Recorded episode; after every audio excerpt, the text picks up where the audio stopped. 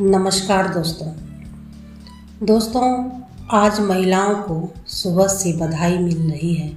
महिला अंतर्राष्ट्रीय महिला दिवस के रूप में आज के दिन सराहनीय कार्य के लिए, उपलब्धियों के लिए, सहयोग, भागीदारी के लिए नारी शक्ति को बधाई मिल रही है।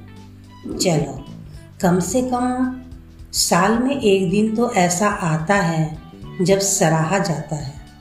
लेकिन अभी भी हम महिलाएँ बहुत पीछे हैं। यदि हम अपने चारों तरफ़ नज़र उठाकर देखें, नीचे से ऊपर तक किसी भी क्षेत्र में, विभाग में महिलाओं का योगदान बहुत ही कम है पुरुषों के अपेक्षा।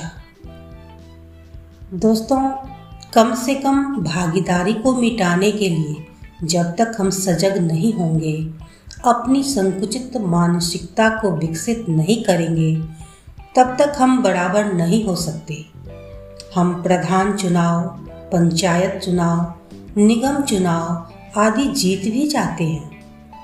पर मेरे पति, मेरा भाई, मेरे पिता ही प्रधान, मुखिया, पार्षद आदि कहलाते हैं। हम तो केवल नाम नाम मात्र के लिए होते हैं। और काम भी वही करते हैं।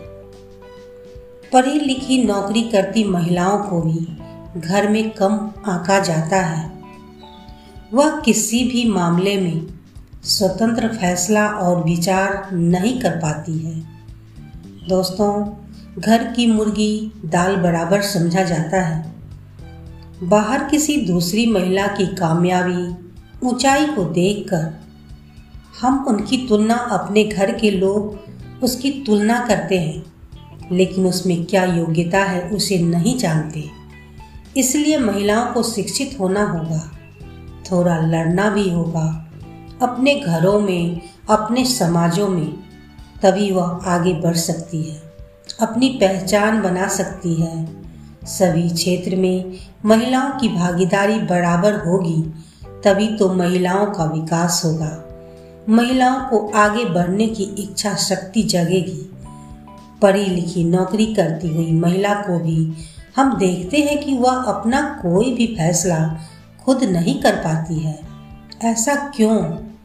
क्योंकि समाज में उसका दबदबा नहीं है। इसलिए पढ़ी लिखी नौकरी करती हुई महिला भी अपने पति का, भाई का, पिता का फैसला ही अपना फैसला बनाती है। जबकि ऐसा नहीं होना चाहिए, क्योंकि वह अपने पैरों पर खड़ी है। लेकिन आज समय बदल रहा है। धीरे धीरे शिक्षा के कारण महिलाएँ भी एक दूसरे को देखकर आगे बढ़ रही है। उनके परिवार में भी बदलाव आ रहा है। महिलाएँ तो पूजनीय होती थी और अभी भी होती है।